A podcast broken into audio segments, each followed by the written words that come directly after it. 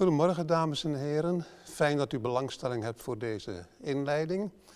Ik wil Jan van Meerten ook van harte bedanken voor de uitnodiging om hier vandaag te spreken. Het gaat over artikel 2 en 7 van de Nederlandse geloofsbeleidenis. En ik hoop dat er voor elke kijker iets van belang tussen zal zitten, of u nu veel van het onderwerp weet of weinig van het onderwerp weet. Het kennen van God, daar gaan artikel 2 en 7 over. De meeste mensen vandaag aan de dag zullen zeggen, God bestaat niet. En mensen die wel in God geloven, vinden ze eigenlijk een beetje dwaas. De Bijbel draait het precies andersom.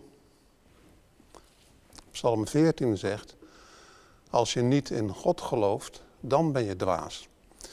Er zijn zoveel aanwijzingen voor het bestaan van God, dat als je dat ontkent, dat je dat doet tegen beter weten in. Artikel 2 zegt, God heeft sporen van zijn bestaan achtergelaten in de schepping. Hij gaat iets te ver. Deze moeten we hebben. En die openbaring van God in de natuur, die is er volgens Romeinen 1 vers 20 om de mens te beroven van het excuus van onwetendheid. Ik wist niet dat God bestond, want ik ben niet in de kerk opgegroeid. Ik ben nooit met de Bijbel in aanraking gekomen. Ik heb geen christelijke ouders gehad. Maar dan zegt artikel 2, je had het toch kunnen weten. Door de natuur te observeren, door de natuur te onderzoeken en jezelf dan vragen te stellen. Is die natuur door toeval ontstaan? Dat is wel zeer onwaarschijnlijk. Die toevalsfactor moeten we afwijzen. Hebben mensen de natuur en zichzelf gemaakt? Daar zal niemand achter kunnen staan. Als je die verklaringen afwijst, blijft er eigenlijk nog maar één verklaring over. En dat is dat er van buitenaf iemand is geweest die dit allemaal in het aanzijn heeft geroepen. En dat is God. Nu zegt artikel 7, als je eenmaal erkent op grond van die observatie en die redenering in de natuur ontdekken wij het bestaan van God, dan vraag je je af, hoe kan ik meer te weten komen over het bestaan van God? En artikel 7 zegt dan, daar hebben wij de Bijbel voor. In de Bijbel openbaart God zich meer volkomen dan in de natuur. Het is geen complete openbaring. Het is een openbaring voor zover de mens moet weten over de mogelijkheid tot eeuwig behoud. Maar we kunnen uit de natuur niet opmaken dat God één in wezen en drie in personen is. Dat lezen we in de Bijbel. Zijn almacht, zijn alwetendheid enzovoort, dat lezen we in de Bijbel. Dus de openbaring in de Bijbel overstijgt de openbaring in de natuur, maar vult die wel aan. De openbaring in de natuur is de weg van het begrip, van het begrijpen, van het verklaren. De openbaring in de Bijbel is meer. De Bijbel is in laatste instantie geen begripsleer, maar een geloofsleer. Artikel 2 en 7 putten zich ook niet uit in bewijzen dat God bestaat. Ze proclameren het bestaan van God.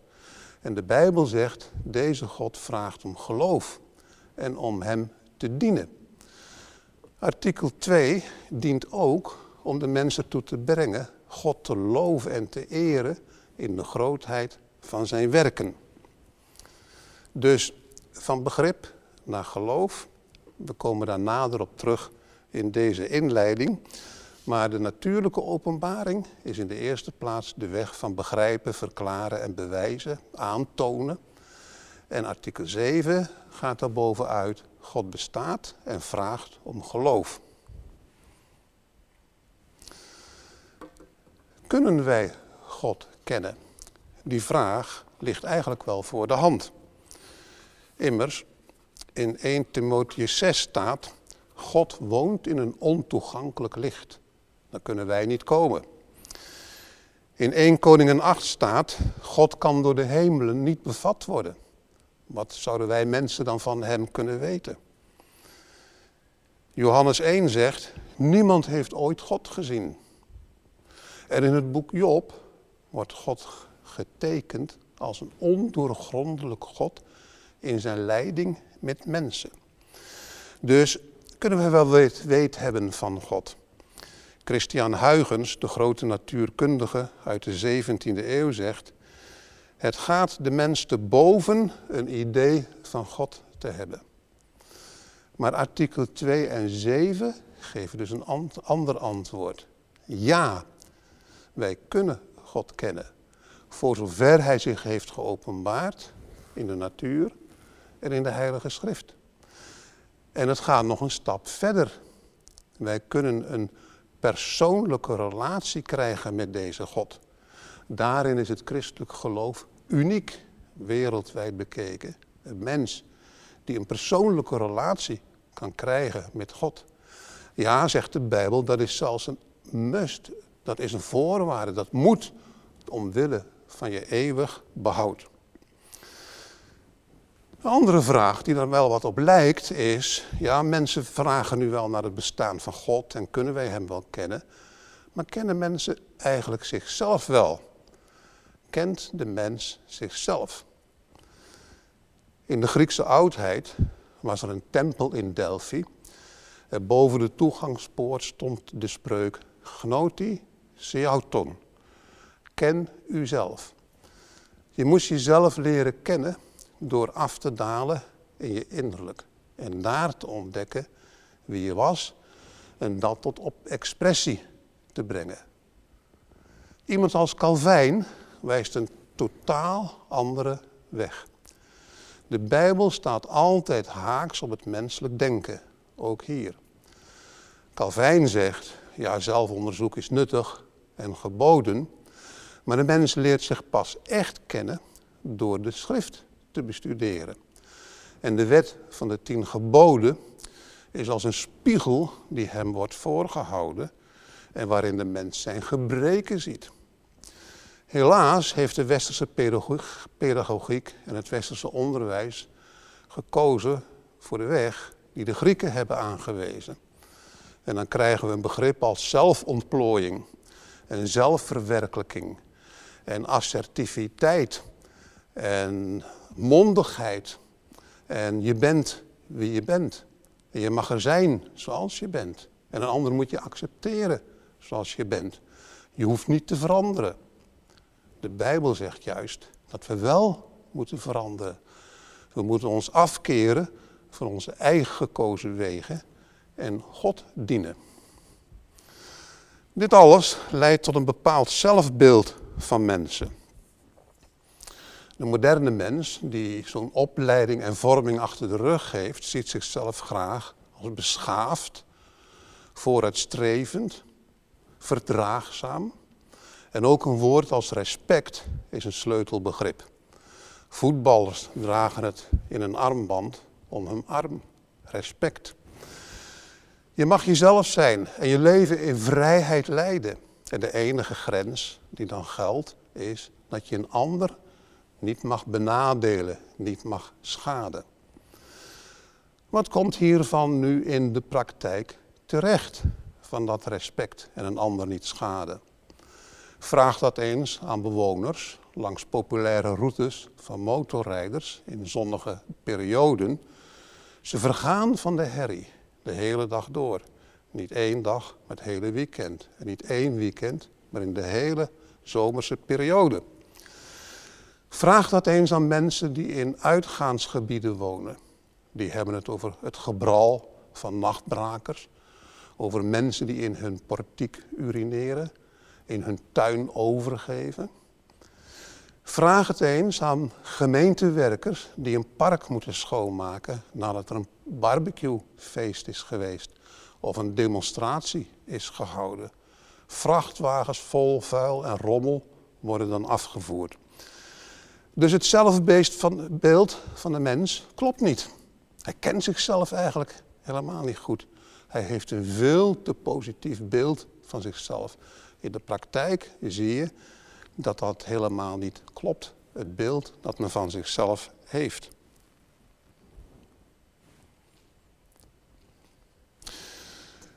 Respect is dus een sleutelbegrip. Pas dat nu eens toe op de eer van God. Nou, dan is er heel weinig respect vandaag aan de dag voor de eer van God. Denk eens aan cabaretiers die de spot drijven met God en godsdienst. En dan hebben we het over de heilige huisjes van de kerk die omvergehaald moeten worden. En taboes die geslecht moeten worden. En nu het respect voor de mens. Dan zien we dat we ineens heel eergevoelig zijn. En dat mensen heel gauw gekwetst zijn. En heel lange tenen hebben. Dus dan is de mens heel erg eergevoelig. Er is een rabbijn, Jonathan Sachs, vorig jaar overleden. Die zegt die weg van de vrijheid en de zelfontplooiing, die loopt uit op een cultuur van mensenrechten, gedragscodes, toezichtorganen. Ik denk dat hij gelijk heeft. En we zien elke keer als er een hiaat is, komt er weer een regel bij en een toezichthouder bij en, en een code bij. En bij elkaar gevoegd hebben we nu zo ontzaglijk veel aan documenten op dit gebied, dat het niet bevrijdend werkt, maar dat het juist de ruimte voor mensen inperkt.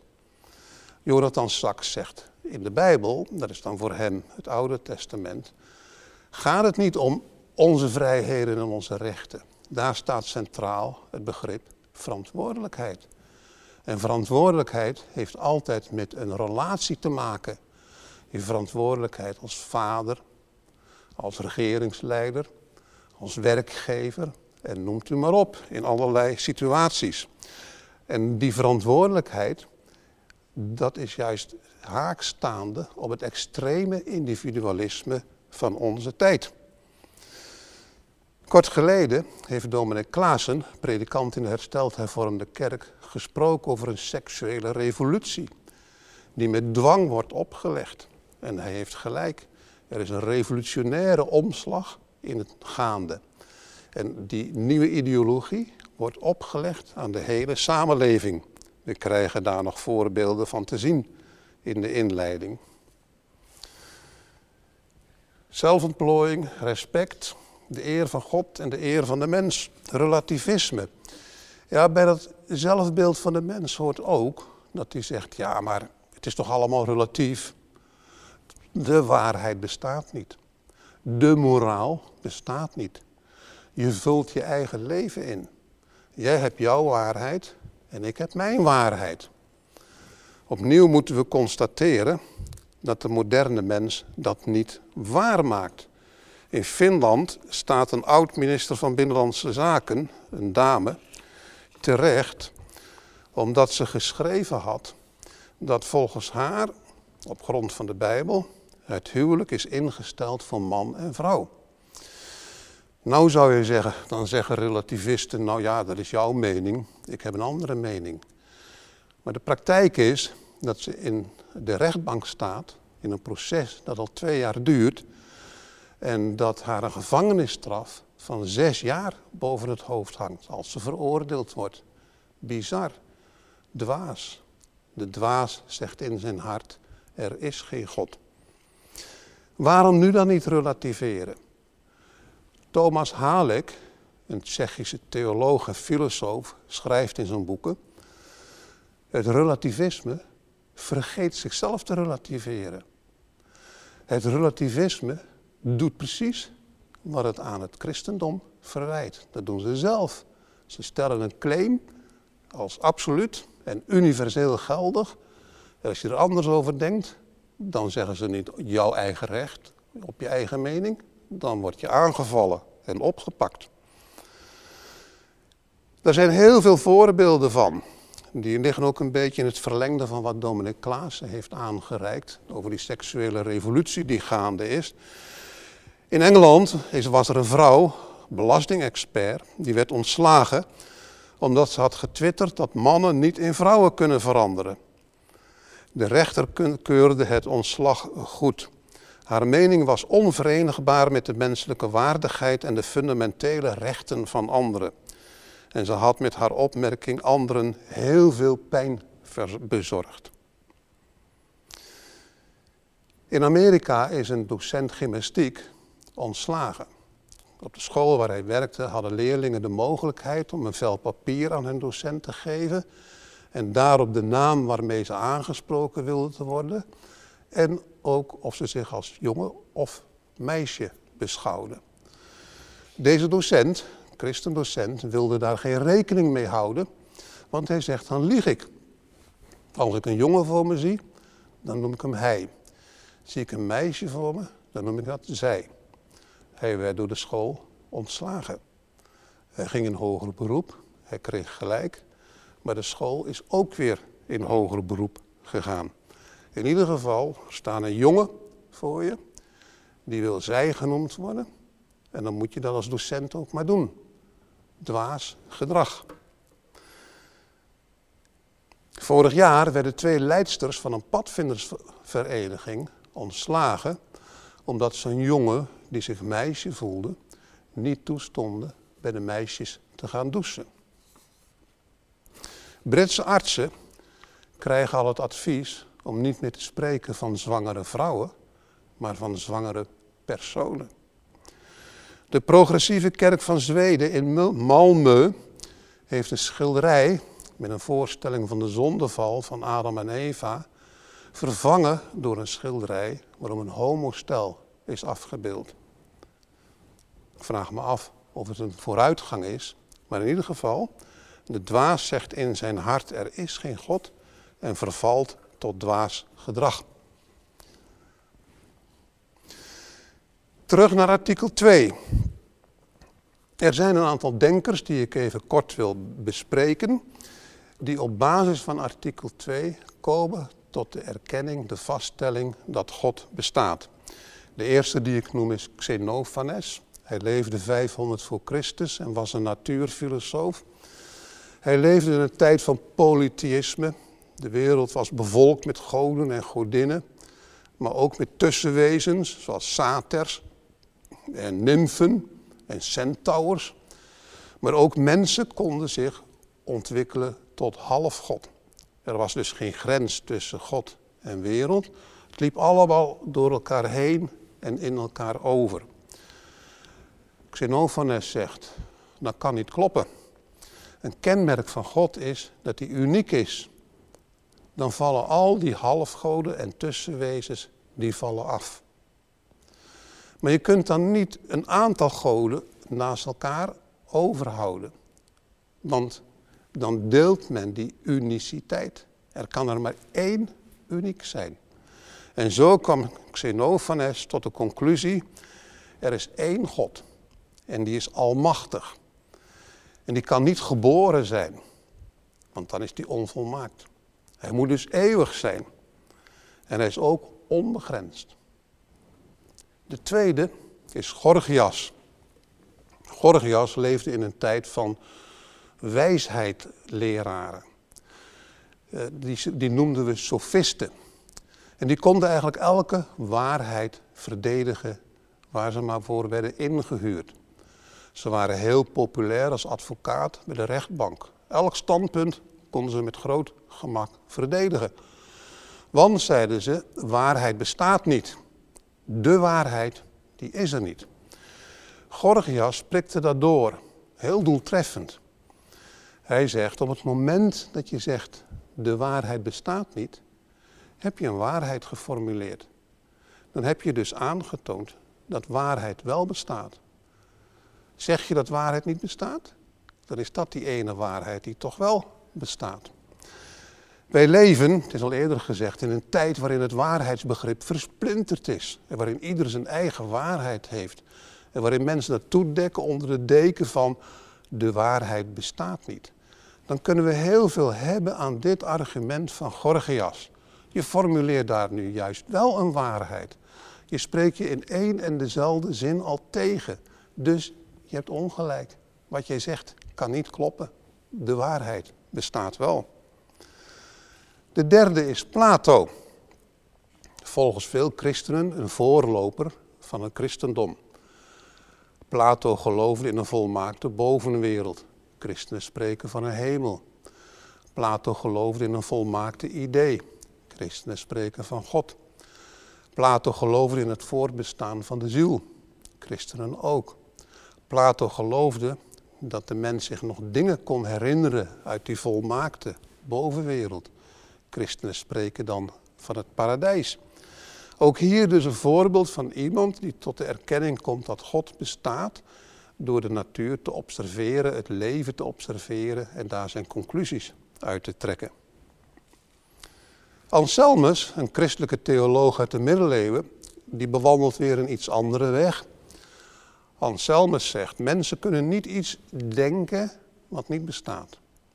Nu hebben mensen het besef dat God bestaat. Dus als je dat kunt denken, moet God ook bestaan. Wij kunnen niet denken dat er een nog volmaaktere God bestaat. We kunnen geen God denken die nog eeuwiger is, nog alwetender is, nog alomtegenwoordiger is. Dat is onmogelijk. Ons denkvermogen reikt niet verder dan één God. En die ene God is eeuwig, alwetend, alvermogend. René Descartes had een vergelijkbare redenering. Hij zegt, mensen hebben allemaal het idee van perfectie, van volmaaktheid. Maar zelf zijn ze imperfect en onvolmaakt. Dat besef van volmaaktheid moet dus ergens, van af, van, moet dus ergens vandaan komen. Wel nu, zegt Descartes, wat is er dan ingelegd door een wezen dat wel perfect is en wel volmaakt is. En dat noemen we God. En zo kwam René Descartes tot de erkenning dat God bestond, maar de wereld werd niet door God onderhouden, dat deden de natuurwetten. We spreken dan van deïsme.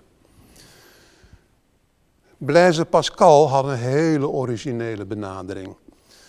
Hij zegt ten aanzien van de vraag of God bestaat of niet bestaat, twijfel je daaraan, neem dan niet het risico dat hij niet zou bestaan. Leef alsof God bestaat. Je kunt er niets mee verliezen als je ongelijk blijkt te hebben.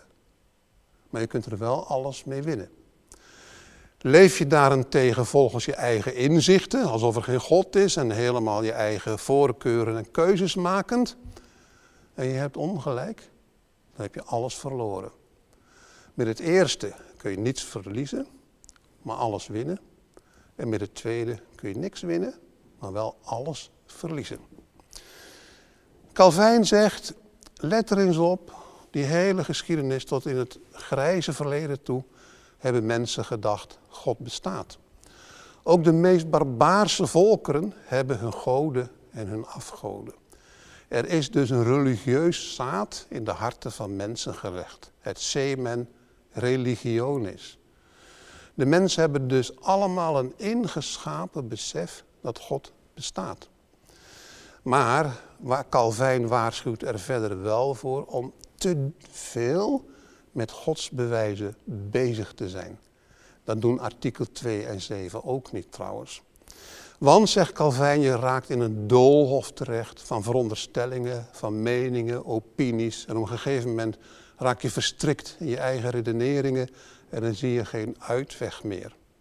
Of een ander beeld, als je te diep, te ver in de verborgen raad van God wilt doordringen, dan kom je voor een pijloze afgrond te staan. We gaan naar de volgende sheet.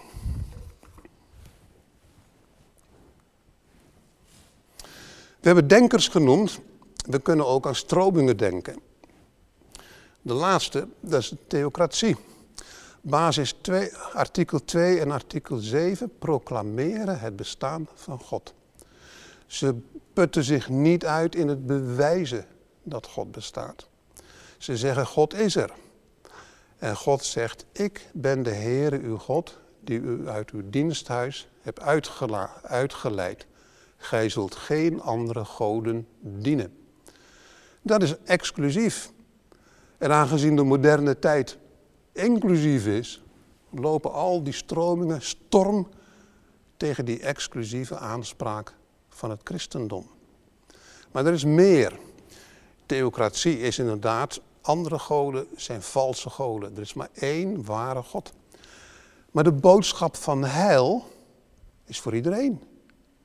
Niets is zo inclusief als die boodschap. Of je nu koning bent of bedelaar. Of je nu vrij bent of slaaf bent. Of je nu bij het ene ras of het andere ras hoort. Die boodschap is universeel. Daar kunnen de moderne inclusie, de relativisten nog een voorbeeld aan nemen. Alles is relatief, maar als je het niet met me eens bent, hoor je er niet meer bij. Dat is niet zo in de Bijbel. Niemand is uitgezonderd van die boodschap. Niemand is ook uitgezonderd van die christelijke naaste liefde. Die is niet beperkt tot geloofsgenoten. Iedereen in nood, die wordt geholpen. Atheïsten en nieuw-atheïsten, de laatste groep, dan moet je denken aan Richard Dawkins, Sam Harris, ehm, Christopher Hitchens. Die willen nog wel graag spreken over de vraag of God bestaat. Maar de apatheïsten, twee weken geleden stond daar een artikel over in het Reformatorisch Dagblad, die zijn opgegroeid in een volstrekt seculiere samenleving. En die laat de vraag naar het bestaan van God volstrekt onverschillig. Daar willen ze niet eens meer over praten. We zijn dus in een samenleving beland waar eigenlijk geen, geen verbindingen meer tussen het ene en het andere zijn. Dus dat stelt voor de vraag, welke aanknopingspunten zijn er nog voor het gesprek met mensen die volstrekt onverschillig staan tegenover de vraag of God bestaat. Deïsme hebben we al even gehad. René Descartes zegt, God bestaat, maar hij onderhoudt de wereld niet. Dat doen de natuurwetten en die moet je in kaart brengen. Pantheïsten, dat is net als de Griekse mythologie, die kennen geen grens, geen scheiding tussen schepper en schepsel. Die laten God opgaan in de natuur. Denk aan de Joodse wijsgeer Spinoza in de 17e eeuw. Agnosten en scepticisten, kunnen we erbij noemen, die zeggen, ja, maar we weten het gewoon niet. En als we het niet weten, kunnen we er maar beter over zwijgen. Toch stellen deze mensen wel vaak de vraag aan gelovige mensen. En waar was God dan in Auschwitz? Rabbijn Jonathan Sachs zei, God was aanwezig in Auschwitz in de vorm van het zesde gebod. Gij zult niet doden. Waar waren de mensen die zich aan dat gebod wilden houden? Ik denk dat dit een heel steekhoudend antwoord is.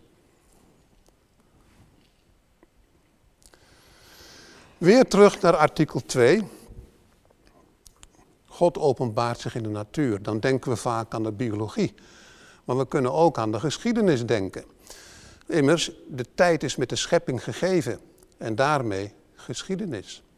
En we kunnen hier dezelfde twee vragen stellen. Is geschiedenis de uitkomst van het toeval? Nou, als het dat zou zijn, dan zijn wij mensen de speelbal van het noodlot. Ik denk niet dat we die kant op moeten. De andere vraag is, maken wij mensen de geschiedenis?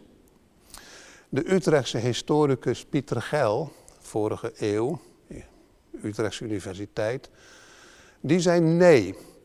Hij zegt, de toekomst is onbekend. En we zijn als een reiziger op een veelsprong van wegen. En we hebben geen kaart. En we weten niet welke weg we moeten inslaan en waar we dan uitkomen. Hij noemde dat het possibilisme. Alles is mogelijk. Links, rechts, door het midden. Je weet het niet. Maar draai je om en kijk je terug naar het verleden, dan kijk je naar de geschiedenis. Die is passé. Die kun je reconstrueren. Die kun je in kaart brengen. Dat doet een historicus. Maar elke reconstructie is een gebrekvolle. Welke feiten selecteer je? Welk gewicht geef je aan die feiten? Hoe interpreteer je ze? Zo komen historici tot verschillende beoordelingen van dezelfde gebeurtenissen. Dus geen toeval. En de geschiedenis is ook niet door mensen gemaakt. Dan moet ook hier iemand van buitenaf leiding geven. En dat geloven wij ook. Ook op grond van artikel 2. Het is de vinger van God die de geschiedenis schrijft. Tegelijk beseffen we de waarschuwing van Calvijn. wij kennen Gods wegen niet. Die zijn hoger dan onze wegen. Dus bescheidenheid past ons. Toch kunnen we wel een paar voorbeelden noemen van de leiding van God in de geschiedenis. De Schotse kerkhistoricus McCulloch heeft een boek geschreven over het ontstaan van de westerse christelijke kerk. En hij schrijft, die christelijke kerk die is ontstaan in een uithoek van het Romeinse Rijk. In een gewest dat als achterlijk werd beschouwd, Galilea. Met een eenvoudige timmermanszoon, Jezus van Nazareth, die ongeletterde vissers om zich heen verzamelde en in 33 na Christus een smadelijke kruisdood onderging. In 313 maakt Constantijn de Grote, die geeft het christelijk geloof vrijheid van godsdienst. In 370 verheft Theodosius de Grote, de keizer, het christendom tot staatsgodsdienst. McCulloch schrijft dan, het is van belang te beseffen dat deze uitkomst volstrekt niet te voorspellen is geweest. Het was in feite een wonder. Dat verachte groepje uit Galilea breidde zich uit, doorstond de vervolgingen, werd niet door de islamitische legers onder de voet gelopen, zoals de Oosterse kerk, en het werd staatsgodsdienst. tweede voorbeeld is het ontstaan van de Republiek van de Verenigde Nederlanden. Volgens de politieke theorie in de 16e eeuw was je een wereldrijk als je een heel groot grondgebied had, heel veel inwoners had en ook beschikte over heel veel grondstoffen en delfstoffen. Spanje voldeed in de 16e eeuw aan die criteria. De republiek niet. Holland, een stipje in Noordwest-Europa. De kurk voor de republiek. Zeeland in de tweede plek, maar Holland was het belangrijkste. Geen groot grondgebied, wel weilanden, water, moerassen. Amper 2 miljoen inwoners. Geen delfstoffen en grondstoffen. En toch in 1650 is de republiek een wereldmacht en ligt Spanje zieltogend op de grond. Die uitkomst was ook volstrekt niet te voorspellen geweest. Het leek een hopeloze zaak. En toch is het zo gelopen. Het is de vinger van God die de geschiedenis schrijft. In 1870 vroeg koningin Victoria aan haar eerste minister, Lord Disraeli, kunt u mij één onweerlegbaar bewijs geven uit de geschiedenis dat God bestaat? Disraeli dacht even na en zei toen, de Joden mevrouw. 70 na Christus wordt de tempel verwoest, Jeruzalem ingenomen, de Joden verspreid, de diaspora. En in de tijd van Lord Disraeli bestaat het volk nog steeds en heeft het zijn identiteit behouden. En het wordt nog duidelijker als we kijken naar 1945. Hitler had 6 miljoen Joden vermoord. Hun synagogen waren verwoest. Hun religieuze en kunstschatten waren geroofd, verdwenen. De schaarse overlevenden hadden niets meer. In 1946 beletten de Britten emigratie naar Palestina. En in 1948 ontstaat Israël als vrije, soevereine staat. Niemand die dat had kunnen bedenken. Leiding van God in de geschiedenis.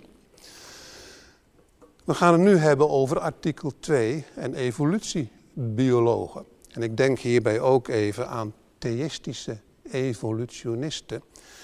Die zeggen, evolutie is bewezen, christenen kunnen dat maar beter erkennen. En zich afvragen hoe ze evolutie in overeenstemming kunnen brengen met de boodschap van de Bijbel en hun persoonlijke geloof. Maar als we nu eens kijken naar een paar bezwaren, dan zien we het betrekkelijke in van die bewering. Een eerste zaak die ik wil belichten is, evolutionisten wisselen heel gemakkelijk van standpunt en verklaring. Het tweede wat ik wil belichten is het gebrekvolle van de wetenschappelijke modellen. En het derde op de volgende sheet is de plek die voor toeval is ingeruimd binnen evolutie. Het eerste. We kennen de zeehond en de zeeleeuw. De zeeleeuw zwemt met zijn voorvinnen, de zeehond zwemt met zijn achterlijf. Evolutiebiologen zeggen, ja, die twee die hadden volstrekt gescheiden leefgebieden. En in het grijze, verre, onbekende, schimmige verleden apart hun eigen voorouders. De moderne genetica zegt dat klopt niet. Daaruit blijkt dat ze dus gemeenschappelijke voorouder hebben gehad. Dan zou je zeggen, nu ga je naar artikel 2. Dat is dus een schepper geweest die dat zo gemaakt en ontworpen heeft. Nee, dat zal nooit gebeuren. Evolutiebiologen laten de verklaring waar ze heel lang van hebben gezegd, die is wetenschappelijk, die is juist, die is waar, die is bewezen, die moeten we de jeugd op de school onderwijzen, laten ze vallen. En ze komen met een heel andere verklaring. De zeeleeuw had baat bij snelheid, om zijn prooi, vissen, in te kunnen halen. Dus die ontwikkelde zijn voorvinnen. De zeehond had baat bij wendbaarheid en die ontwikkelde daarom meer zijn achterlijf. Ja, dan kun je je afvragen, als er nu een evolutionair voordeel is om snelheid te hebben, waarom de zeehond dan niet ook? En als wendbaarheid het evolutionaire voordeel is, waarom dan de zeeleeuw niet? Je komt dit ontstellend vaak in de literatuur tegen, dat verklaringen elkaar opvolgen en waar men heel lang in geloofd heeft, dat staat bij het afval en dan komt een nieuwe verklaring voor in de plek. Dan de gebrekkigheid van de wetenschappelijke modellen. Charles Mann, een Amerikaanse auteur, heeft een boek geschreven, De Tovenaar en de Profeet. En ik citeer nu letterlijk. De opwarming van de aarde gaat veel sneller dan gedacht. We dachten dat er duizenden jaren voor nodig waren, maar het gaat zo snel dat het angstaanjagend is. Die wetenschappelijke modellen hadden dus uitgewezen dat opwarming, smelten van de ijskappen een proces van duizenden jaren zou zijn. Maar het ging veel, veel sneller dan berekend was. Het model klopte dus niet. Iets verderop schrijft de auteur. Een miniem verschil in beginvoorwaarden leidt tot totaal andere uitkomsten. Dus elk model heeft een beginvoorwaarde. Als je die iets verandert, kan dat uitgroeien tot een uitkomst die totaal anders is. Een klein verschil in het begin en een radicaal tegengesteld uitkomst. Als we dat nu eens toepassen op het verleden, het gaat om dezelfde en vergelijkbare modellen. Waarom zou dan ook niet kunnen gelden dat de processen veel sneller gaan dan die modellen uitwijzen? En als een minieme wijziging in de beginvoorwaarden al genoeg is, voldoende is om hele andere uitkomsten te krijgen, ja, hoe betrouwbaar zijn dan al die modellen? Naar de toekomst is bewezen dat het niet klopt. En dat het razendsnel gaat in plaats van heel langzaam. Ineens is dus een jonge aarde geloofwaardiger geworden.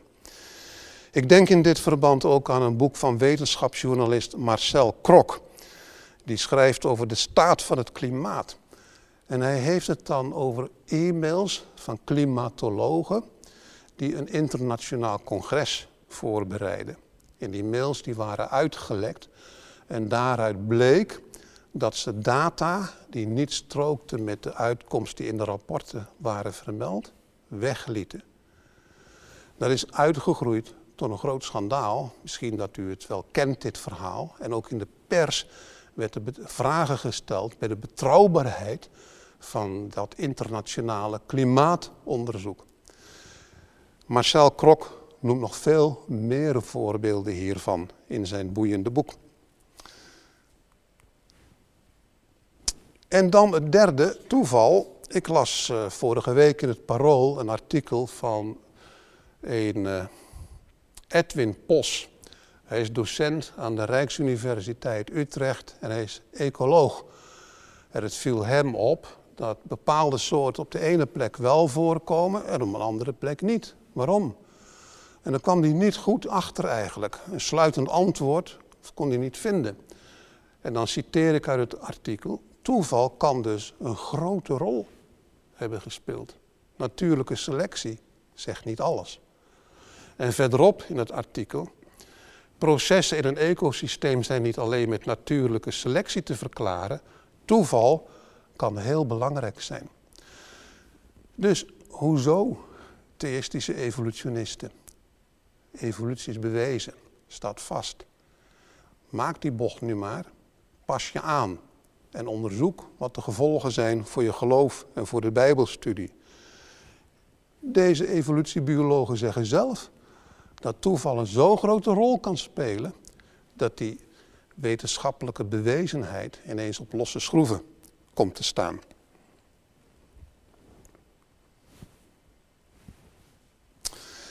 We zagen al, toen ik het even over het boek van Marcel Krok had, en we zagen het ook wel bij andere voorbeelden, dat mensen de neiging hebben om naar zichzelf toe te praten. En hun eigen standpunt op het voordeligst te belichten. Heel vaak spreken mensen zichzelf dan ook tegen.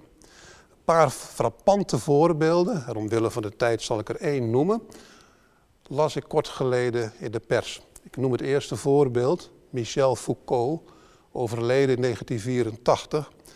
En ik las over hem in het dagblad Trouw een paar weken geleden. Er stond een artikel.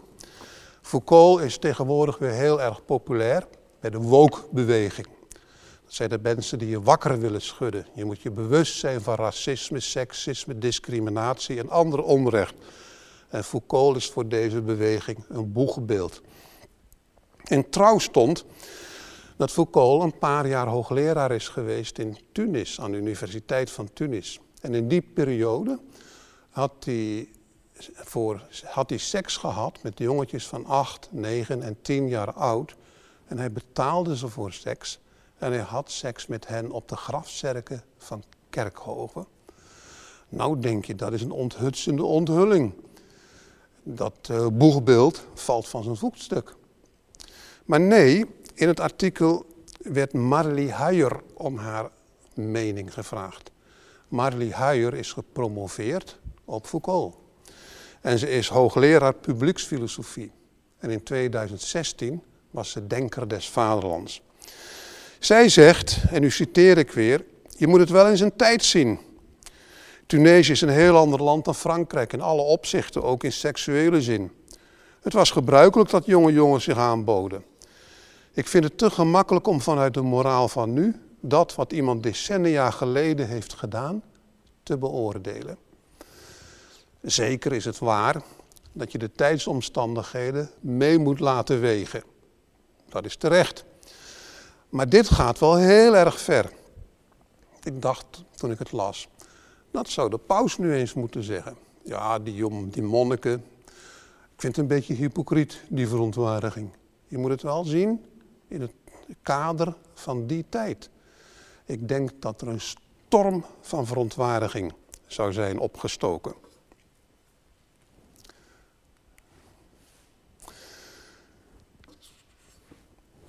Mijn advies, ik kom nu aan het slot van het betoog, is als je eh, een weerwoord wilt hebben bij allerlei opvattingen wat je hoort en leest, bestudeer dan de Bijbel en bestudeer de geloofsbeleidenis. Als je dat doet, dan wapen je jezelf. En dan leer je ook zwakke plekken te ontdekken in wat je zo al hoort van anderen. En die zwakke plekken, die zijn er legio. In deze inleiding is voorbijgekomen het jezelf tegenspreken. Bijvoorbeeld waarheid bestaat niet. Nou, dan heb je al een waarheid geformuleerd. Waarheid bestaat dus wel. Dat je jezelf tegenspreekt, relativisten die zeggen ja, het is allemaal relatief. Jij hebt jouw waarheid en ik heb mijn waarheid. Waarom vervolg je dan die minister, die ex-minister in Finland? Heel gemakkelijk van standpunt verwisselen. Dat zagen we bij de zeehond en de zeeleeuw. En dat gebeurt zo makkelijk en zo vaak dat het eigenlijk ongeloofwaardig gaat worden. Veel is speculatie. Als je de boeken leest van evolutietheologen, dan wemelt het van uitdrukkingen als het is mogelijk dat. Het is waarschijnlijk dat. We mogen aannemen dat. En het summum was wel wat die Utrechtse meneer Pos zei. Toeval speelt net zo'n grote rol als natuurlijke selectie. Dat zijn dus zwakke plekken. Ik heb in deze inleiding geprobeerd aan te tonen dat de beleidenis dus actueel is en relevant is voor onze tijd. Maar we hebben ook gezien, in laatste instantie gaat het niet om begrijpen, verklaren en bewijzen, maar om geloof en aanvaarding en acceptatie. En dan staat niet zelfontplooiing centraal, maar gehoorzaamheid is een centraal bijbels beginsel. Gehoorzaamheid aan de wet van God. Gehoorzaamheid om je leven in te richten zoals God dat in zijn woord vraagt. Artikel 7 zegt, de mens is schuldig dit alles te geloven. En dat dit, dat is dan wat God heeft geopenbaard in zijn woord en in de natuur. We zijn dus niet vrij om zelf een keuze te maken. Het is een route die eigenlijk dwingend is in dit opzicht. Het is een onvermijdelijke uitkomst. God moet bestaan. We hebben het gezien in de inleiding. Dus, zegt artikel 7, de mens is schuldig dit te geloven. En er staat ook in artikel 7 de waarheid boven alles. En dat is de waarheid van de Bijbel.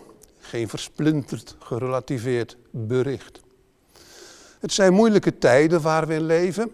En terecht wees ook iemand als Bart-Jan Spruiter al op kort geleden in het RD. In feite is de vervolging al begonnen. En de vlammen van woede en verontwaardiging laaien hoog op. En het kan er wel om spannen. Toch moeten we ook bedenken, die moderne en oude ideologieën, vaak zijn het holle vaten. En holle vaten klinken het hardst. En het is als een luchtballon die vroeg of laat toch doorgeprikt wordt. Zoals het communisme eens als een monoliet leek te staan en in elkaar is gezakt. Zo gaat het met elke waan van de dag. Intussen kunnen die mensen wel het behoorlijk benauwd maken en knap lastig maken. En kan er wel op aankomen. Ware gelovigen weten dat het kruis niet te vermijden is. Maar het perspectief van de beleidenis is dan ook artikel 37. De toekomst is onbekend. Kijk naar wat we van Pieter Geil hebben gezegd. Wij weten niet hoe het zal gaan en wat er voor ons ligt. Eén ding weten we wel. Artikel 37 spreekt van de wederkomst van Christus als een vaststaand feit dat eenmaal zal gebeuren. En dat is een dag waar ware gelovigen met groot verlangen naar uitzien. En dan denken we aan de raad van Blaise Pascal. Neem de gok niet. Leef vanuit de gedachte dat God bestaat. Je kunt niks verliezen en je kunt alles winnen. Dank u wel voor uw belangstelling.